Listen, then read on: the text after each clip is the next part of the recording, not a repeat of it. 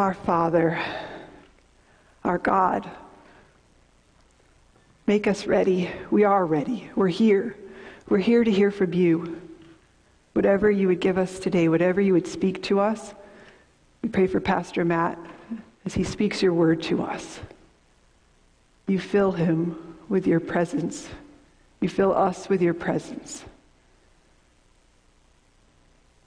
Our is yours. We are yours. We listen to you. Amen. The scripture reading for today is from Matthew chapter six, verses five through thirteen, and then seven, verses seven to eleven. And when you pray, you must not be like the hypocrites, for they love to stand and pray in the synagogues and at the street corners, that they may be seen by others. Truly, I say to you, they have received their reward. But when you pray, go into your room and shut the door and pray to your Father who is in secret. And your Father who sees in secret will reward you. And when you pray, do not heap up empty phrases as the Gentiles do, for they think that they will be heard for their many words. Do not be like them, for your Father knows what you need before you ask him. Pray then like this: Our Father in heaven, hallowed be your name. Your kingdom come, your will be done on earth as it is in heaven. Give us this day our daily bread, and forgive us our debts, as we also have forgiven our debtors. And lead us not into temptation, but deliver us from evil. seven, seven to eleven. Ask, and it will be given to you. Seek, and you will find. Knock, and it will be opened to you. For everyone who asks receives, and the one who seeks finds, and to the one who knocks it will be opened. Or which of you, if his son asks him for bread, will give him a stone? Or if he asks for a fish, will give him a serpent? If you then, who are evil, know how to give good gifts to your children, how much more will your Father, who is in heaven, give good things to those who ask him? This is the word of the Lord.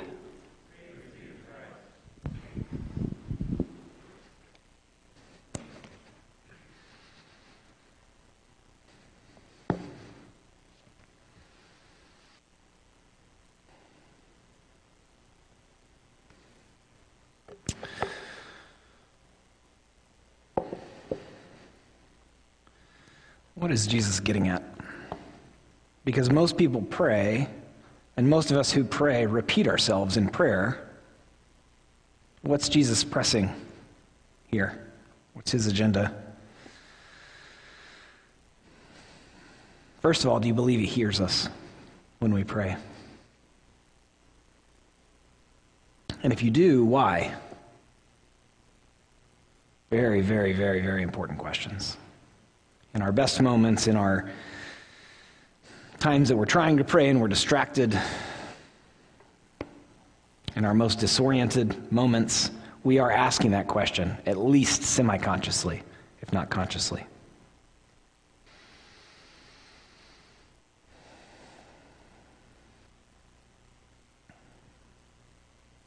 A few weeks ago, um, there was an N F L game and a player, a tragic accident. He's recovering well, and a lot of pastors talked about it that week because we saw people praying on national television and multiple national radio shows. And I am both a Bills fan, and I kind of get uncomfortable sometimes when people utilize things like that quickly, or in my opinion, flippantly. Not that it was done flippantly, but what I the reason I bring it up is we saw a lot of people praying that we had no idea prior to that that they believed in prayer, that it matters, that they trust God to hear them.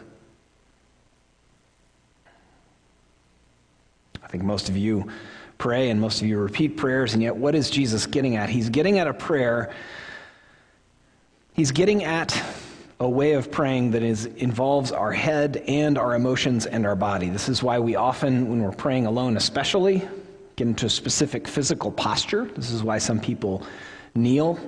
I remember Brennan Manning suggesting laying on your back and keeping your knees up, which for some of us would keep us awake, but also in a posture of rest, to be able to turn to God with literally our body and our emotions and our mind. Jesus encourages us to, to, to pray three things. Mandy led us through this multiple times today. Three things about him, our Father who is in heaven. Hallowed be your name, your kingdom come, your will be done on earth as it is in heaven. Three things about us. Give us what we need. Forgive us, help us to forgive. Protect us. And here he's reminding us to not heap up empty phrases. Instead, heap up phrases that are engaged with our mind and emotions. I've been using a journal recently, and um,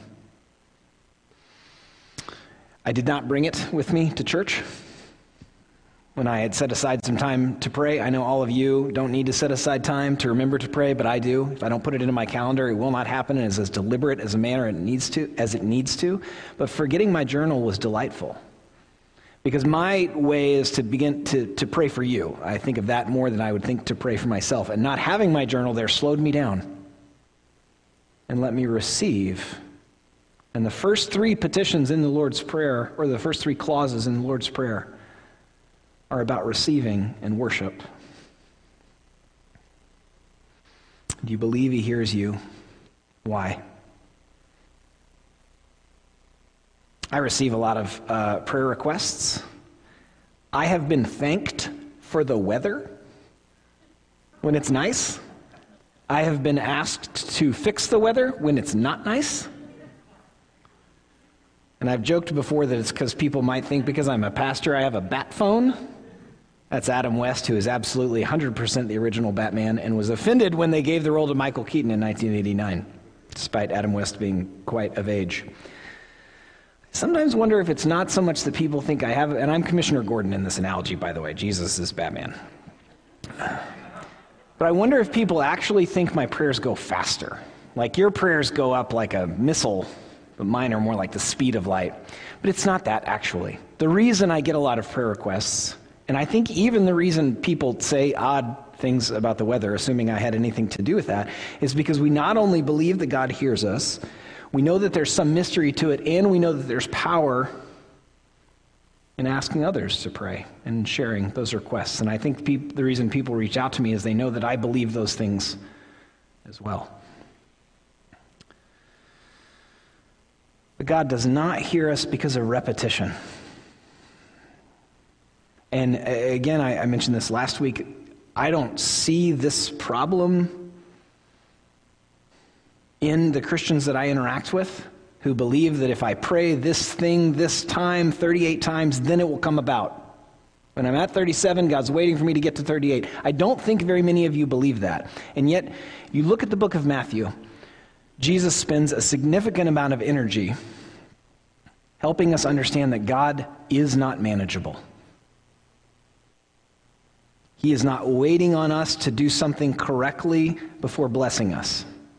Religious action does not merit blessing, which is one of the subconscious or semi-conscious effects of praying, in exactly the same way that's not, um, when we're not praying with our head and with our emotions and with our body, we can start to believe that prayer merits something.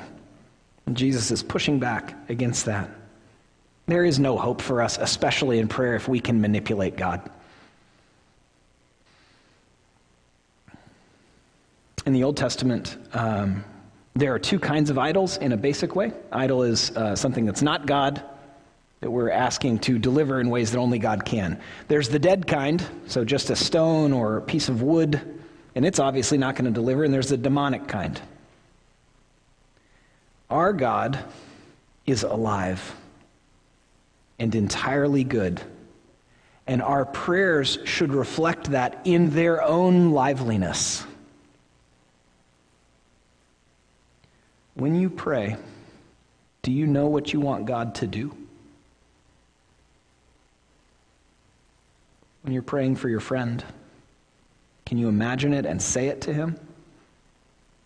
I find the word pray in a prayer to be not so effective as a better verb, like heal restore, save, redeem.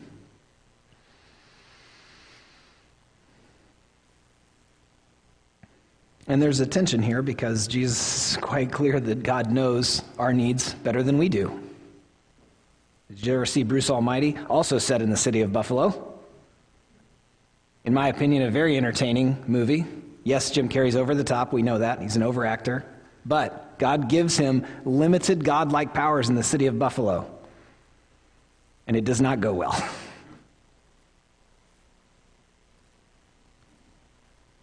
And Jesus is expecting not only that we have learned to pray this way, but that we're going to persist, that we know what to ask, and that our asks for ourselves and our family are ever increasingly aligned with his word. Seek, and you will find. Continue to seek. Continue to learn to pray that the beautiful attitudes of Matthew five would be our attitude. We ask that we would ever increasingly evidence the fruit of the Spirit from Galatians five. We ask that God would help us avoid the non-ways of love from First Corinthians thirteen and instead embrace the ways described in the same chapter. We're asking him for that. We're seeking and knocking. We're, we're persistent. For everyone who asks receives, and the one who seeks finds, and the one who knocks it will be opened. Or which one of you, if his son asks him for bread, will give him a stone? Or if he asks for a fish, will give him a serpent? If you then, who are evil, know how to give good gifts to your children, how much more will your Father who is in heaven give good things to you who ask him? God is not calling you evil in a straightforward way. He's saying, compared to him and how good he is, you're not as good at love. And yet look what you do when your child comes and asks you for a good gift. You give it to them. God hears us not because of repetition, but because of his character. Jesus is describing the Father heart of God as one that is sovereign and has authority and power. Jesus describes the Father as warm, intimate. And those of us that have trouble relating to God as Father, it's because one or probably all three of those were violated. Our Father either did not exert his authority to protect us or exerted it in a way that was painful. Father was not warm or intimate. When you fall asleep praying, how do you feel when you wake up, either two minutes later or the next morning? It can be an indication of your sense of God's fatherly warmth and intimacy. If you wake up rested, knowing that he's warm and intimate, that he does have authority. If you wake up feeling shame and guilt, you probably came about that through ways that we would all be sympathetic to, and yet that is not God's heart. That is not flowing from him. That's coming from either your wounds or the evil one.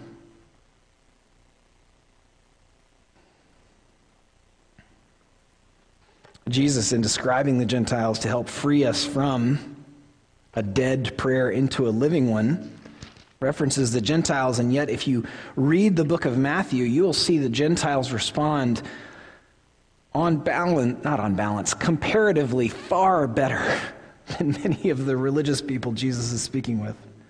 In chapter eight, Jesus interacts with a centurion, who's a Roman soldier who had a hundred soldiers under him. It says this in verse five, when he had entered Capernaum, a centurion came forward to him, appealing to him, "Lord, my servant is lying paralyzed at home, suffering terribly." And he said to him, "I will come and heal him." But the centurion replied, "Lord, I'm not worthy to have you come under my roof, but only say the word and my servant will be healed."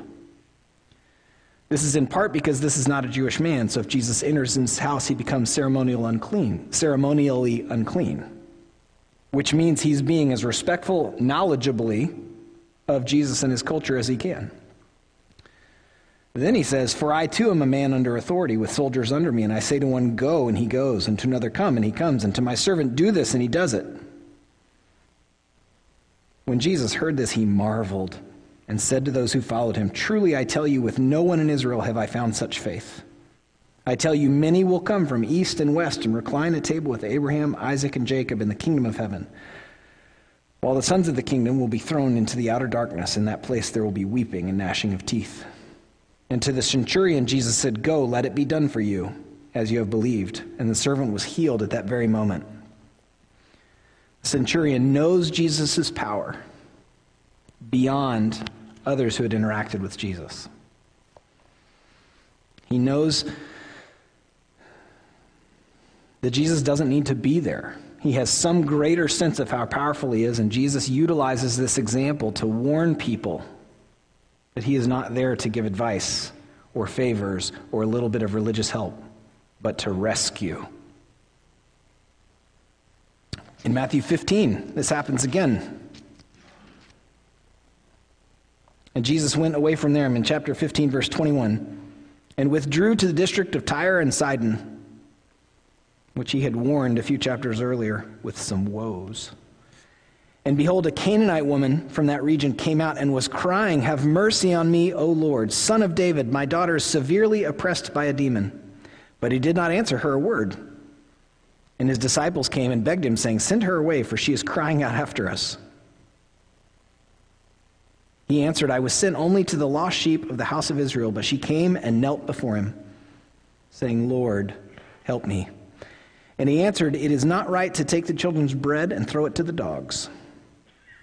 Jesus is not insulting her in this moment. He is testing her faith. He wants to know more about where she's coming from.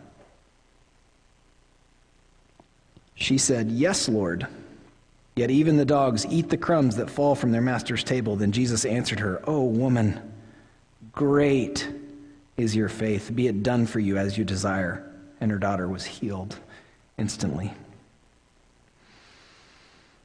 Jesus is showing that God hears and receives all who come to him. Imagine watching this and thinking back on Jesus' teachings on prayer and realizing how powerful the message is. For those who come not for help or advice or a favor, but for living rescue. God hears us not because of repetition, but because of his character, which is as a warm, sovereign and authoritative, intimate Father, and because of our adoption. God hears us because of who he is, a good Father, and because of who we are, received by faith in Jesus into the beloved family of God, which means we are his children. Jesus compares God's love to ours, that we even give good gifts to our children. This morning, my son wanted to play Hot Wheels in my office. I was making sure my notes were appropriate, but I had some time. So what did I do? I threw the Hot Wheels at him, right? I ignored him. I did something. No. We put him on top of the ramp. The children's It was donated to the children's ministry years ago. It's this four-part parking garage that falls apart all the time. So now it's at my house so that the Sunday school teachers do not have to put it back together every single Sunday, from what I heard.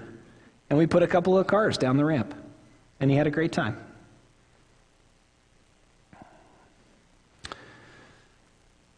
My uh, daughters like different kinds of macaroni, and maybe I'm an enabler. Maybe. But I know how to make the macaroni that they like. How much more loving is God, who knows your needs so much more profoundly, precisely, intimately.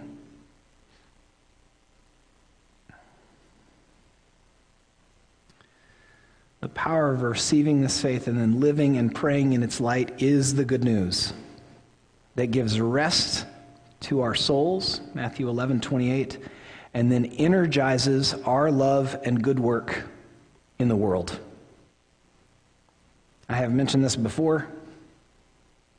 I'm aware of that. I still think it's a good illustration. I sometimes use these videos to work out, and one of the workout instructors loves to say this at the end: "Lead with love, leave with gratitude, stay rad," because that's sort of his name, and then he signs off. And I'm like, that's motivating. How? Where's the gratitude coming from? Where's it directed to? How am I going to lead with love? Just by choosing it? I don't have that in me to just choose love all the time. That's the gift of faith in Jesus, and then praying the way that he taught. gives us an ever-increasing chance to indeed lead with gratitude. Towards who? God. For what? Saving us. And leading with love because we have been so loved. God hears us because of, not because of repetition, not because of religious activity, because of his character and our adoption into the family of God as beloved children. Would you pray with me?